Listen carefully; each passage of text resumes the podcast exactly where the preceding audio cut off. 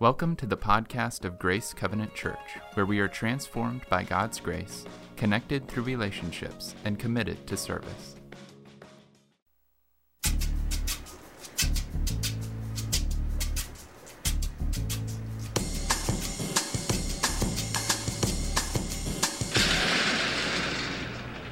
Whoa, that's not good. Oh, I don't need this. I'm already late. Somebody will come. Anybody out there? Do you have a phone? No. Sorry. Somebody! Hello? There are two people stuck on an escalator and we need help. Now, would somebody please do something?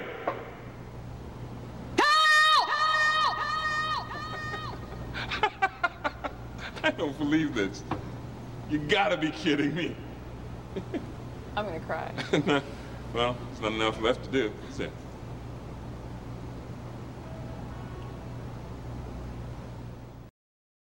Can you get uh, claustrophobia if you're stuck on an elevator or escalator? I don't know. I don't think you can do that. Uh, we played that video because some of us, many of us, feel stuck in our spiritual lives, and uh, to be set free from that is actually rather simple. It's not easy. You you just can't stay where you are. You can't remain passive and be a victim, and that's what we're looking at, uh, especially in the next two weeks. But I wanted to stop before we get into our, our learning time and say you guys are an awesome church uh, for a couple reasons this week. One, uh, our total for Life Care Pregnancy Center and our celebration of life was oh, just about $43,000. So that's good stuff. Way to go, church. They, um, boy, they, they, they, love, they love Grace Covenant over there at Life Care. Uh, and second of all, I just, I just love that you guys keep coming back. Um, we're in a series about going deeper. It's, it's easier to go to a church that just teaches you what the Bible says and not what it means. Uh, some of these things that we're going to be talking about, especially this week and next week, are going to be uncomfortable and a little bit scary, but they heal. But they heal. And it's, it's, it's, I, it's a joy to be part of a church that doesn't want to be, you know, uh, commit, learn, serve, repeat. You know, commit, learn, serve, repeat. They, you guys want more.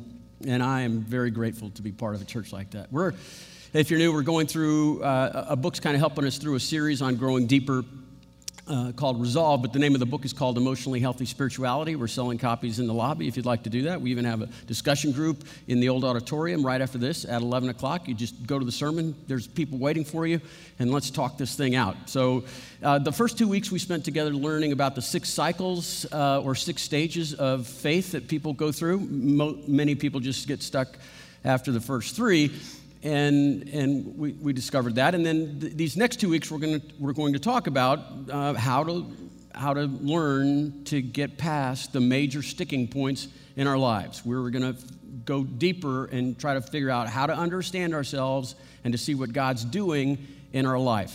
Now, here's the thing. Today we're going to look at what's called the bent. I call, uh, C.S., that's a word from C.S. Lewis. The idea is that uh, it is God's design for uh, each and every one of us to, to, to be designed uniquely. A- every aspect of our life is somewhat very special. Each of us have our own name in His world, and, and no one else knows it, and there's no other name like that. It's to be celebrated because of its uniqueness, and all creativity should be celebrated, but uh, especially in the image of God. But somewhere in between the design phase and the production phase, uh, we were bent and we are not who we should be. We were not according to plan. And this whole life is not according to plan. And then this, we have this d- deformity of the soul. Uh, at, at, our, at our conception, something was infused to us. In the Bible, it's called the fall of mankind. And now we have uh, a, dis- a bent.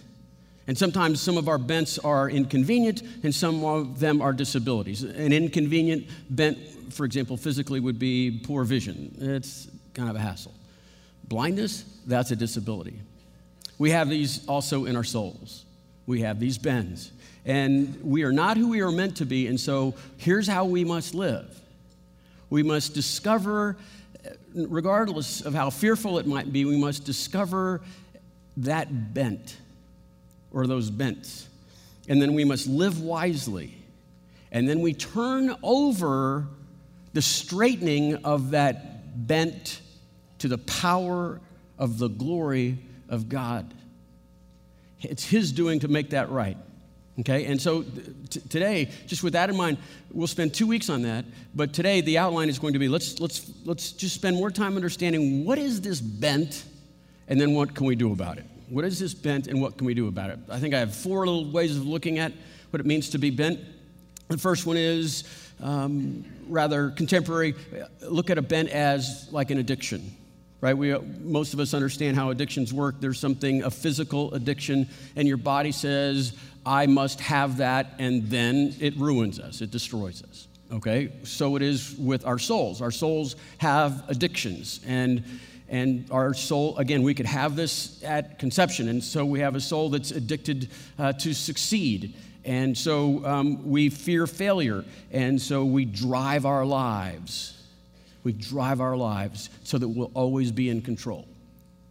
Some people have a bent where um, they have an addiction to approval of other people. They're people pleasers because they fear rejection of other people. And what do they sacrifice on that? Usually integrity. Usually integrity. And, and these are more than just habits, okay? These are, these are reoccurring expressions of the same problem, this bent and you will take this bent to the grave with you.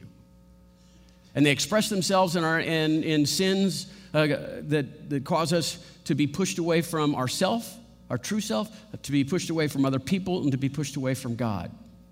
That's what it means to be bent in that context. The Bible doesn't use a word like an addiction, the Bible uses the word idolatry. And we think we, we're in an age where we don't have idols. Oh, yes. Oh, yeah, we do. Uh, an idol in the Bible is when you reject what, who God is and what He has for you, and you say, I'm going to go get it somewhere else. I know, I know better.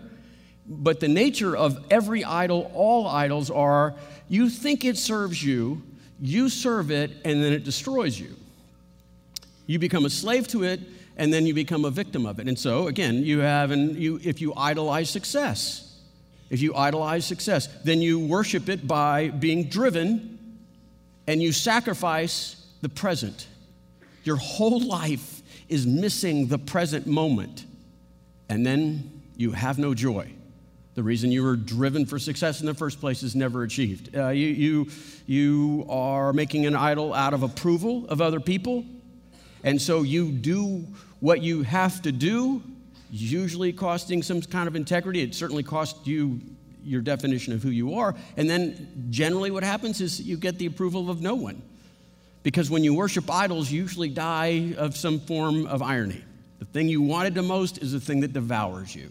It's the Frankenstein factor. I built this to be like God, and the thing I built destroyed me. It's, it, it, these are not habits, these are different expressions of the same problem, this bent, and we will take the bent to the grave with us. And it expresses itself in the way it pushes us away from ourselves, away from other people, and away from God. Now, here's the fun part of this, this bent and, and, and its consequences. Here's the magic of God's power. If we choose to identify that and live wisely and submit our lives to the power of His Spirit, then the very bent that is driving us away from ourselves, others, and God is the very thing God uses to draw us closer to our, who are, to our true selves, to other people, usually the people that get it, and to our dependence upon God. So there's some judo involved, the very thing that's, that's destroying us, just like a real God, right, as opposed to false gods. It, it is being used to empower us and to make us right. Still, another analogy that's used in the Bible is when it, when it talks about the frailty of the human condition after, you know, the bent production is what he calls uh, clay jars or jars of clay. In 2 Corinthians chapter 4, Paul writes this. But we have this treasure, and the treasure is God's glory. You can see that in the previous verse. We have the treasure of God's glory in jars of clay to show that this all surpassing power is from God and not from us. Okay? We're, we're, the purpose of, in many, a purpose of life is to show ourselves out there in such a way to show this contrast between who we are and this surpassing power of the glory of God.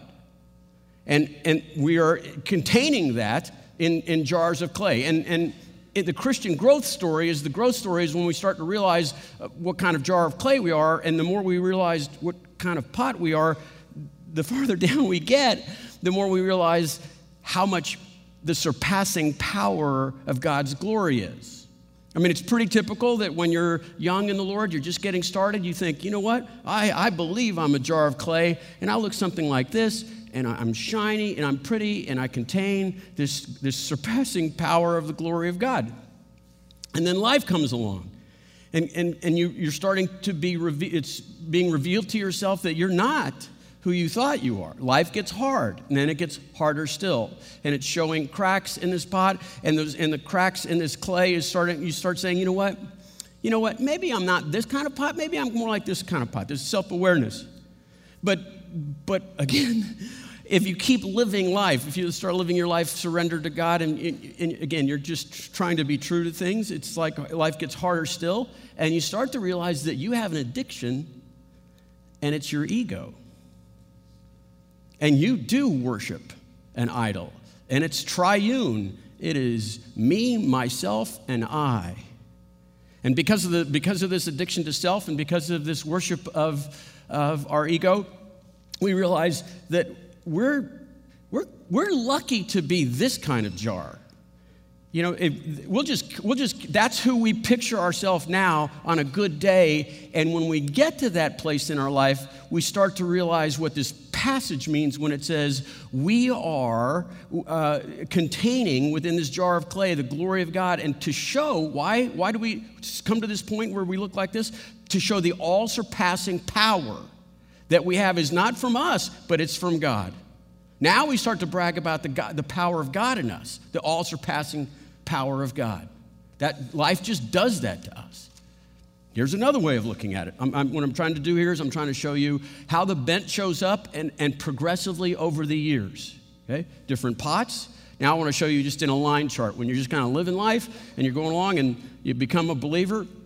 And as you become a believer, again, you're starting to realize more and more life gets hard because the demands of life get hard, the consequences for decisions. You're starting to be more of a grown up, but also these bents are showing up. You're starting to realize you are not the clay pot you thought you were, okay? And, and, and, and why would God allow that to continue to happen?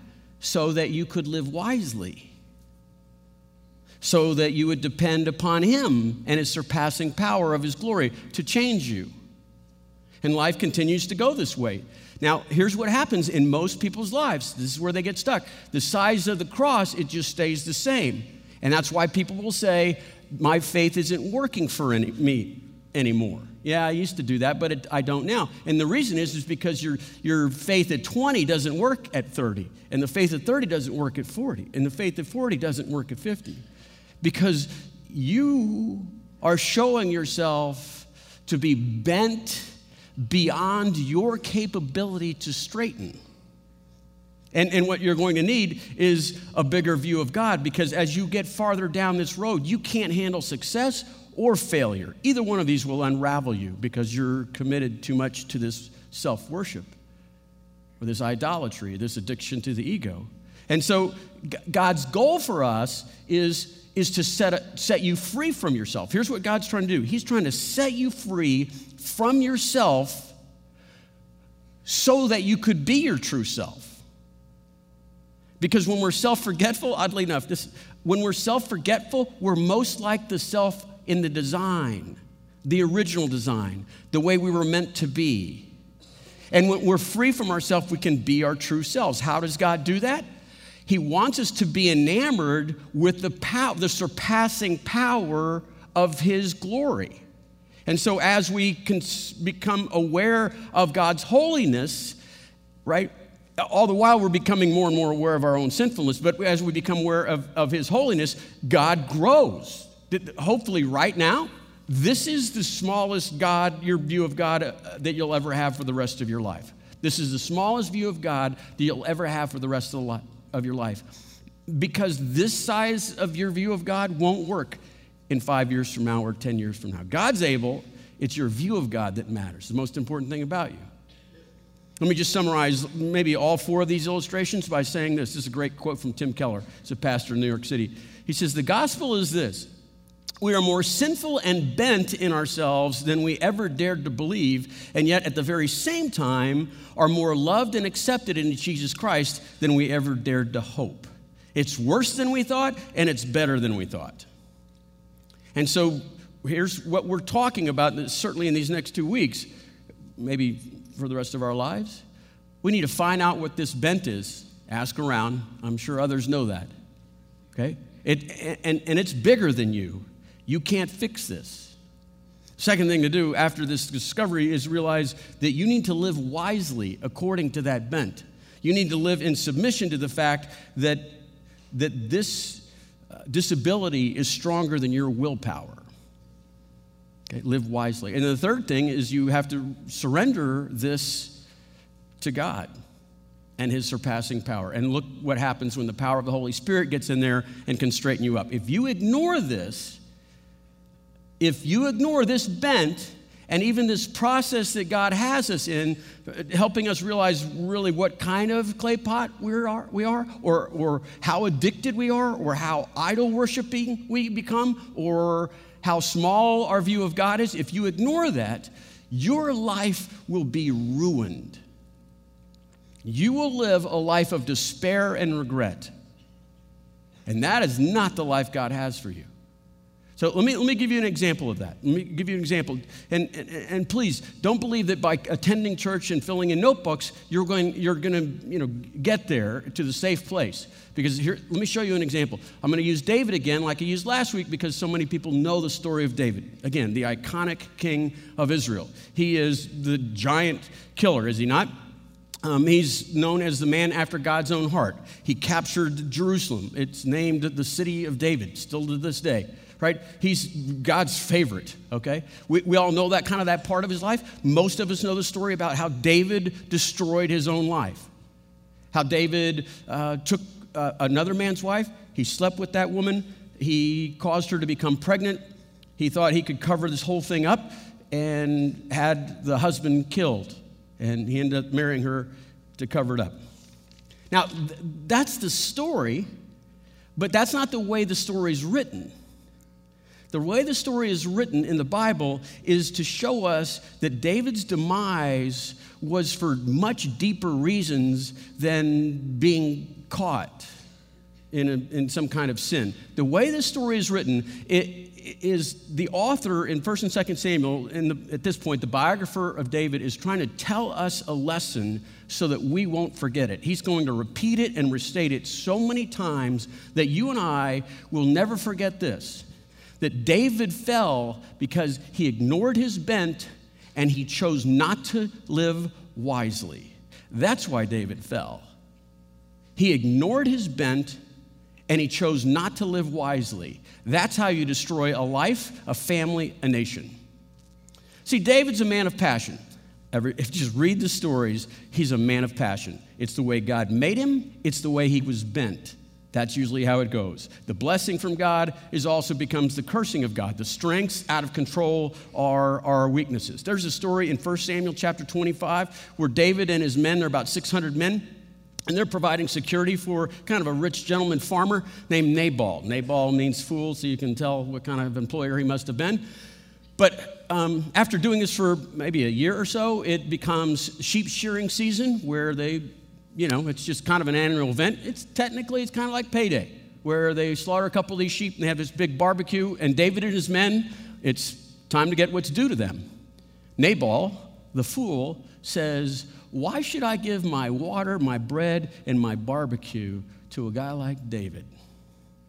Now, when David hears that, here's what he says. Here's how he responds. He, don't, don't steal the shot. He says, he says, he's three, one sentence. He says, Men, get your swords. Get your swords. Because this man, I've been watching over his, his providing security for this last year, and he's returning evil for good.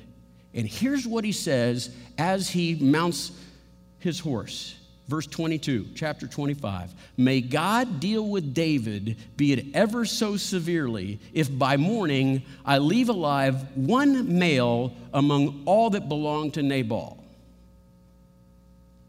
Nabal's not letting him come to the barbecue, and David says, We need to put on our swords, mount up, and he swears to God, May God deal with me ever so severely if one male is alive tomorrow morning. I don't think the punishment fits the crime on this one.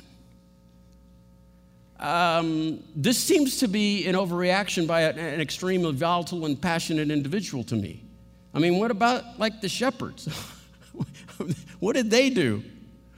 Right? Or the cooks? Or that old guy that stacks the wood? Or the little boy that goes and gets the water every day? They're going to all have to be slaughtered?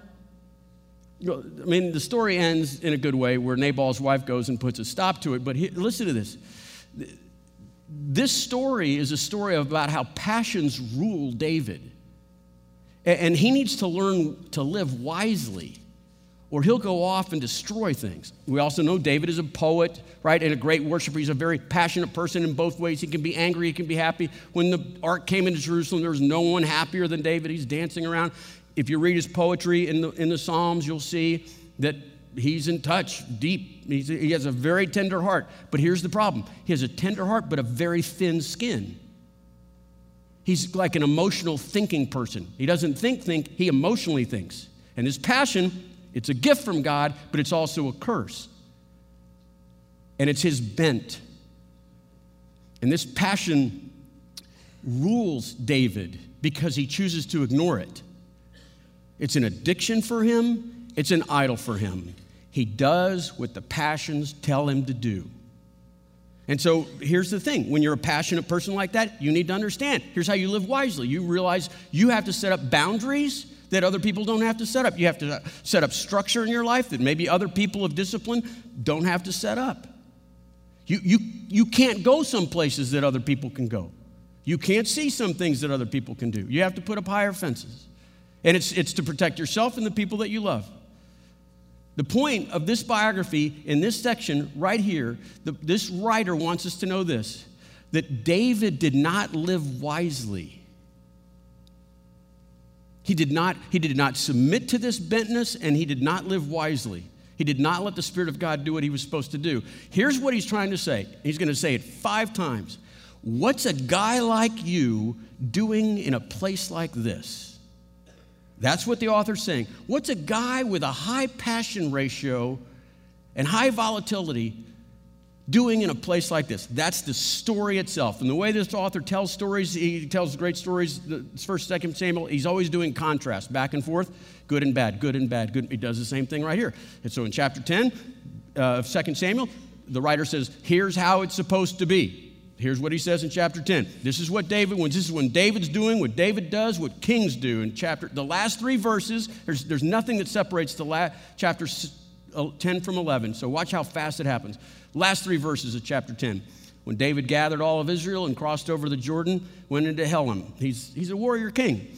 The Arameans formed battle lines uh, to meet David and fought against him, but they fled from Israel, and David killed 700 of their charioteers and 40,000 of their soldiers. And when all other kings saw what he had done, that he had routed, they were routed by Israel, they, be, they, they made peace with Israelites and they became subject to them.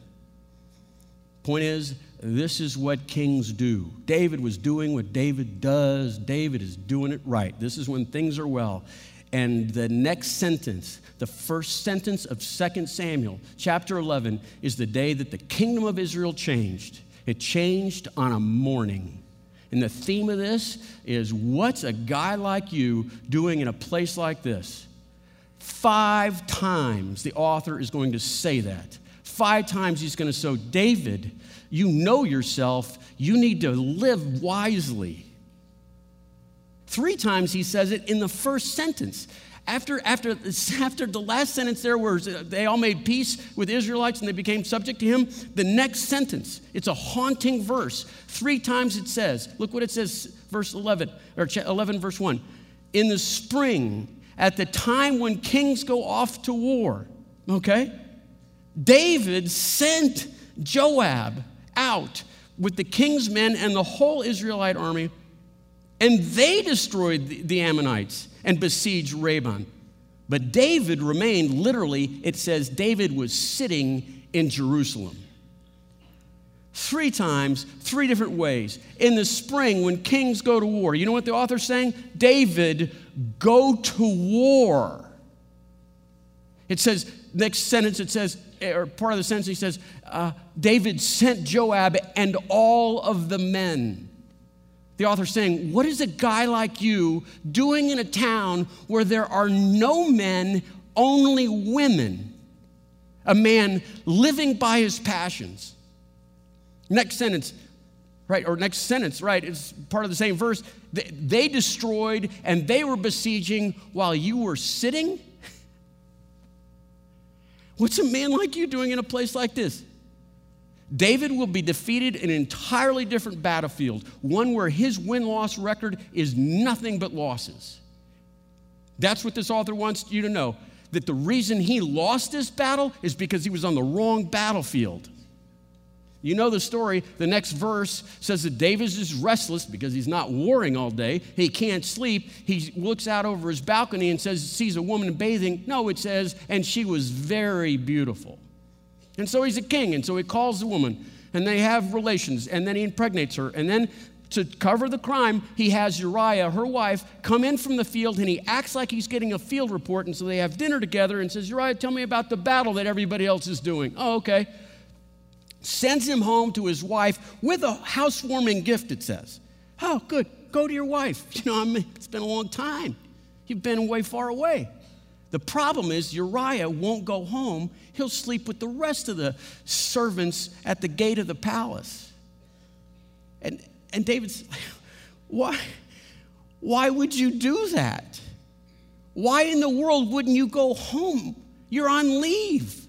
And here's what Uriah says this is the fourth time the author wants us to say, Do you not understand who you are and where you're supposed to be? Here's what Uriah says Uriah said to David, Well, the ark and Israel are staying in tents, and my master Joab and the Lord's men are all camped out in the field. Right? I mean, everybody's in tents, right? Oh, yeah. How could I go to my house and eat and drink and lie with my wife? As surely as you live, O great king, I will not do such a thing. I mean, who would ever miss a battle? I mean, every, every able bodied man is living in a tent. Every one of them, but, well, there's you that's not. What's a guy like you doing in a place like this?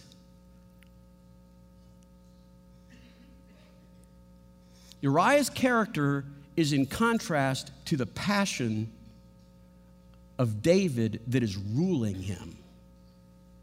That's what the author is saying. David is worshiping his passion, and Uriah is worship or is, is obeying the duty that he has. The fifth time comes when the battle is almost over, and Joab, this general of his, is fed up with David staying home and this is the fifth time, someone says, Why are you still in Jerusalem? Here's what, here's what Joab says. Meanwhile, Joab fought against the Ammonites and captured the royal citadel. And Joab sent a messenger to David saying, Look, I've fought against Rabbah, and now I've taken its water supplies. So here's the thing you come and besiege the city and capture it. Otherwise, I'm going to take the city, I'm going to name it after me. Get down here now. It's the spring when kings go to battle. What are you, what, a, what is a guy like you doing in a place like that, a city full of women, when you are supposed to be leading us into battle? How did this fall happen? This is the lesson. How did he fall? How did David ruin his life, his family life, and his country? It's not how, it's when. Was it when he was walking on that rooftop that sleepless night and seeing a beautiful woman take a bath? No, no, no, no. It was long time before that. It was that time when David's conscience said to him, You're a very passionate person. You let your emotions rule you, and they dominate your life. And, and your passions are bigger than your will. and so you should you should live wisely and he said shut up. I'm staying home this spring. That's when it happened. I mean when when when he was waking up on that first spring morning uh, and he was and he was like just kind of sleeping in and hearing the rumble from underneath about everybody else getting ready, he was already way into enemy territory. It was late already. When he was having this leisurely breakfast on the, you know, on his patio, his foot was already in the noose. Friends, he was hanging from his ankle upside down, and he didn't even know it because he was waving at his troops leaving the city walls.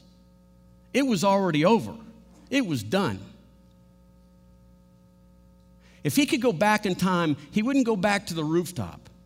He would go back to the time where he was saying to himself, you know what? Things are good. I've done good things for this country, and I deserve a long vacation. I'm just going to like sit this next round out, just take a long spring break, because you know what? I should have that. And then he would say to himself, shut up. You are a passionate person that is bent. Sometimes it works for you. That's the way God made you. Mostly, when you ignore this, it works against you. You go to war. You saddle that horse, you mount that, uh, that steed, and you get your sword. Because if you miss this battle, you'll be destroyed at the one back home. Look what it cost him. Look what it cost him not knowing himself, not living wisely, not submitting this thing to the power of God's Spirit. It cost him, it cost him his conscience. It's hard to explain that. You'll see the rest of this book. He, he can't even, he doesn't know right from wrong anymore. It, it cost him his kingdom. It cost him the peace of Jerusalem. It cost him all of his family. And you know why? Because he didn't, he didn't submit to the bent.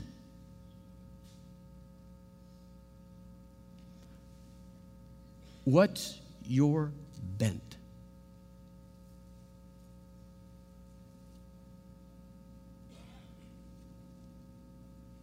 Where's your trap? You're going to take this to the grave. You don't get better from bents. It will always entice you. But what are you going to do about it? James says this but each of us, each person, each individual person is tempted when they are lured and enticed by their own desire, their own bent. Then that desire, when it's been conceived, gives birth to sin, and when sin is fully grown, it brings about death. It's this bent, this reoccurring sin that destroys our self, our relationship with God, and our relationship with others. Now, this is where the magic happens. If we acknowledge this, this bent in us, and we live wisely and we come to the realization that we can't fix this and we turn this over to the surpassing power of the glory of God, then the very thing that was destroying our life and our idol worship and our addiction is the very thing that pulls us back to who we are really meant to be, that brings us back into better relationships and back into a dependency on God that we couldn't have any other way. so use the bent for, to, see, to show what God can do, to show the, this, this drastic comparison between this, these stupid jars of clay filled with cracks and his all surpassing power. What do you do? You live wisely. You change your habits. You change your habits. I mean, some of this is on us. First part is acknowledgement of the, and then we, we change our habits. And what that means is, um, are you, a, let's just use this one, run it through the course. Are you a sad person, known to be melancholy? Was your nickname in high school Eeyore, right? At Eeyore.gmail, right? Okay, right, okay, so that's okay. That's, our, that's your bent. Okay, you can see things other people can't see. That's good. Okay, so don't don't ask yourself, why am I so sad all the time when it, this, this happens so regularly in so many different bents? But uh, to your movies that you watch and enjoy, they're all sad movies. All your playlists are sad. All the books that you read are sad. What's a sad person like you doing in a place like this? Don't, don't wonder why am I so melancholy all the time. Wonder why haven't I taken responsibility for a bent that I've known I've had my whole life and will take this thing to my grave? Why don't I take responsibility and change my habits and realize, you know what? Other people can watch and enjoy and entertain by tragedy, not me. For the rest of my life, all I can have is comedy. That's it. Nope. That's what I'm going to do. Live wisely, change your habit. Live wisely, change your company. Change your company. Your friends exaggerate who you are, for better or for worse. and, and, and, and well, birds of a feather flock together. And because, let me just, same illustration. Are all your friends sad people? I bet. I bet you guys sit around and think sad thoughts. You're going to have to find new friends. And you need to know this on the front side of it, okay? There's a tuition payment for finding new friends. It's a desert of loneliness between the friends that you have and the friends that God wants for you. And you're going to have to go through that for a while because the friends God wants for you, uh, you're going to have to be committed to letting these go and finding a whole new comrade, set of comrades to get you through life. The comedy people. People that don't take you to that place it's so easy to go. We'll talk more about this next week about how to do these things, but I just, I just, I'm just telling you how, you know, this is the simple part, you know. So you change your habits, live wisely, you, you change your, you know, your, your company, and then change your attitude. Change your attitude. And here's the attitude only God can fix this you're bent. The, the frame of your soul is bent. You can't fix this. Okay, just simply, just simplistically looking at the life of Moses and the lesson we can learn from him. Look what he's trying to do in the early part. You've seen it in the movies, right? So he's going to bring justice to Egypt and set Israel free. And so, so he breaks up a fight, loses his temper, kills a guy. And now he's wanted for murder, and now he has to run to the desert. And God's looking at him like, so you, good for you, Moses, bringing justice there. Do you know what it's going to take to set these people free? I'm going to have to go in there and dismantle and humiliate 10 false gods so that they're the laughing stock of the future of humanity and no one's going to go back to them. And then, you know, and then I'm going to pulverize the Egyptian army and I'm going to make it an epic story. So, you know, this is a thing that only God can do. And so, if you could just get out of the way and let me do a miracle or 20, we can set these people free. He says that to us. He pats us on the head and says, Oh, look at you and your, you know, discipline, trying to straighten out a bent frame with your little hammer tink, tink, tink, tink. This is something only God can do. If you let him in there, if you get out of the way and let him in there and work a miracle or two, you'll be a clay pot that spends most of its time bragging about the power that you have is not from within you, but from the surpassing power of the almighty glory of God. This is what you do with your bent you find it, you live wisely, and you turn it over to God. Let Him work in there. Now, most of us, all of us, are in a 12 step program if you're healthy. Some of us have to do this formally. If you want help with this, I really want you to consider starting at Celebrate Recovery because that's what these guys do. That's what they do. They call it hurt, hurts, habits, hangups. We, I call it a bent. There's a table in the lobby. Go by, talk to them. You don't have to be addicted to something like chemical. You could just be addicted to the trinity of me, myself, and I. Want to get well? It's simple. It's just not easy. You got to let go. You got to get out of the way God, let God work his miracle. He's going to set you free. You love this. He's going to set you free from you so that you can be you. And when the voices come and they tell you to obey because you're an addict, or they tell you to worship because you're an idol maker, He's not going to cure you of those voices. But when they come and they speak to you like a 550 pound Bengal tiger that they are, you will hear meow. They don't go away, they lose their power. They lose their power to the surpassing power of the glory of God. You want that? I think you do. Let's come back next week. Let's find out some more about this. Right now, let's pray for wisdom. Lord Jesus, ouch. Lord, I'd ask that your spirit would help remind us that maybe these reoccurring sins that have been happening and deepening over our lives go all the way back. If our mom and dad could have an insightful conversation, they'd say, That's the way you were bent. You were made that way. You were not designed that way. And you're going to take this to the grave. So, God, I'd ask that your spirit would show us this bent so that we might live wisely and responsibly within the parameters of what we're responsible for. And then we could turn it over to you, get out of your way, so you could work your magic in our lives. God, let us be a whole church of people that walk around and tell stories about your miracle in our life. God, don't waking up, wake us up. We're, we're stuck on an escalator. We just have to do our part.